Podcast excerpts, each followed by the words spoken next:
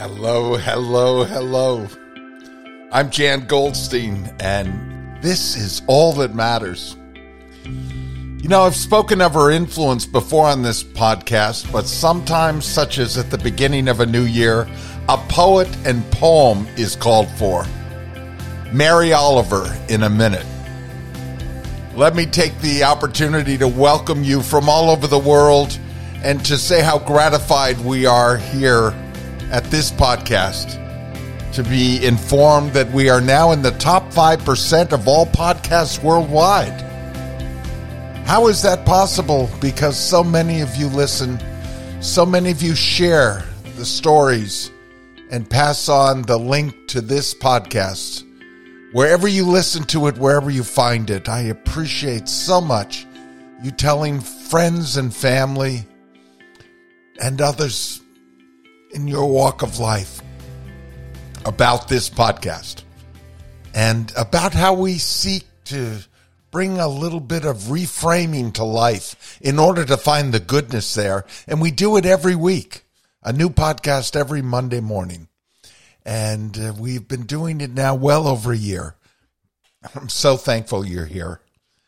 Back to Mary Oliver, who was born in 1935 and she grew up in a small town in Ohio. And as a teenager, she actually went to visit the home of Edna St. Vincent Millay and she lived there briefly with the poet's sister and helped her sort through um, Edna St. Vincent Millay's papers that the poet had left behind.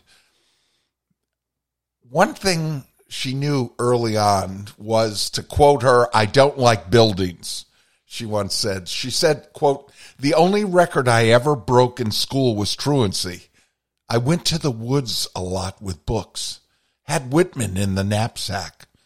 But I also liked motion, so I just began with these little notebooks and scribbled things as they came to me, and then worked them into poems later. In her later years, she spoke rather openly of profound abuse she suffered as a child. She would go on to a writing career which included the Pulitzer Prize and the National Book Award among her many, many honors. Oliver was best known for her awe-filled, often hopeful reflections on and observations of nature. The Harvard Review once said Mary Oliver's poetry is an excellent antidote for the excesses of civilization, for too much flurry and inattention and the baroque conventions of our social and professional lives. She is a poet of wisdom and generosity, they said, whose vision allows us to look intimately at a world not of our making. Oliver lived for over 40 years in Provincetown, Massachusetts, with her partner Molly Malone Cook, a photographer and gallery owner. And she died of cancer at the age of 83, three years ago this month.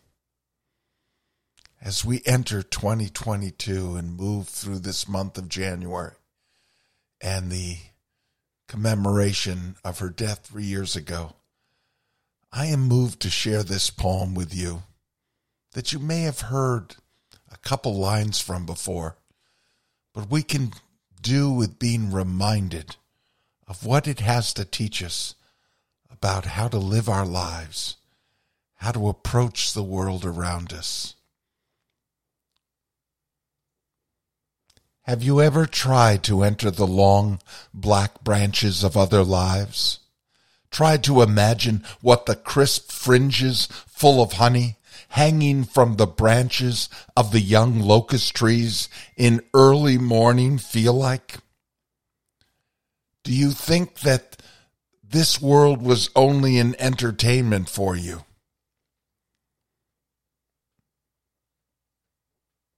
Never to enter the sea and notice how the water divides with perfect courtesy to let you in. Never to lie down on the grass as though you were the grass. never to leap to the air as you open your wings over the dark acorn of your heart. No wonder we hear in your mournful voice the complaint that something is missing from your life. Who can open the door who does not reach for the latch?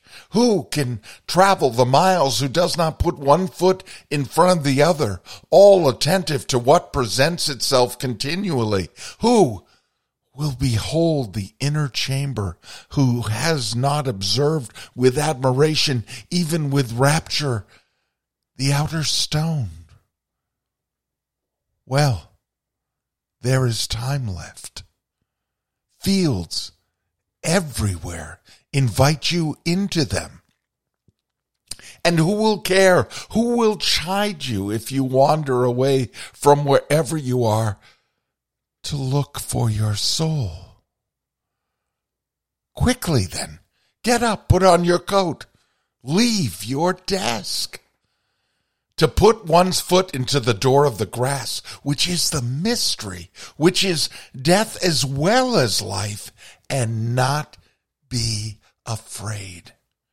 To set one's foot in the door of death and be overcome with amazement to sit down in front of the weeds and imagine God, the ten fingered, sailing out of his house of straw, nodding this way and that way to the flowers of the present hour, to the song falling out of the mockingbird's pink mouth, to the tippets of the honeysuckle that have opened in the night, to sit down like a, a weed among weeds and rustle in the wind. Listen, are you breathing just a little and calling it a life? While the soul, after all, is only a window, and the opening of the window no more difficult than the wakening from a little sleep. Only last week I went out among the thorns and said to the wild roses, Deny me not but suffer my devotion. Then all afternoon I sat among them.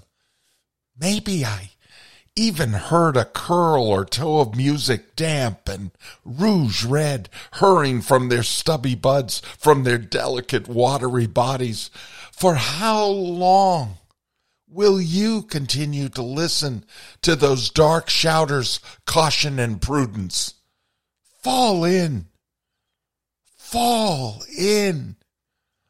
A woman standing in the weeds, a small boat flounders in the deep waves, and what's coming next is coming with its own heave and grace. Meanwhile, once in a while, I have chanced among the quick things upon the immutable. What more could one ask? And I would touch the faces of the daisies, and I would bow down to think about it. That was then, which hasn't ended yet. Now the sun begins to swing down under the peach light. I cross the fields and the dunes. I follow the ocean's edge. I climb. I backtrack. I float.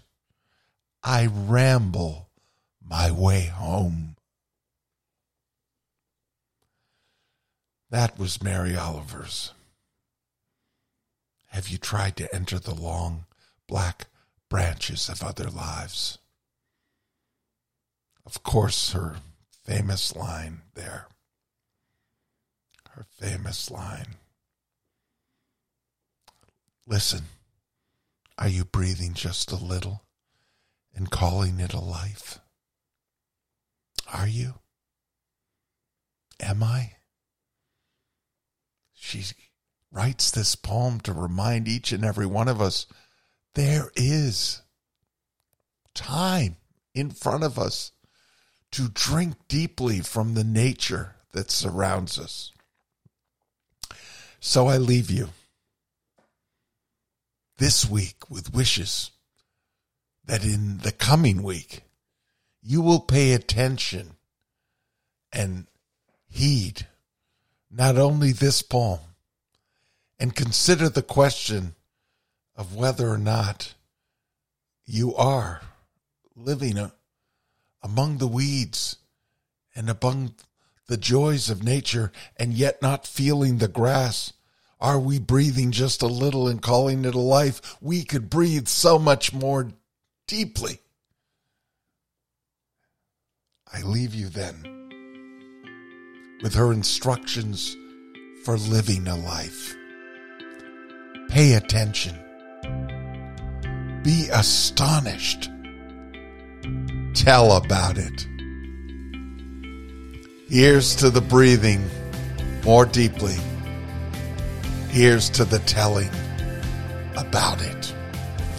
Until next week, I'm Jan Goldstein, and this is all that matters.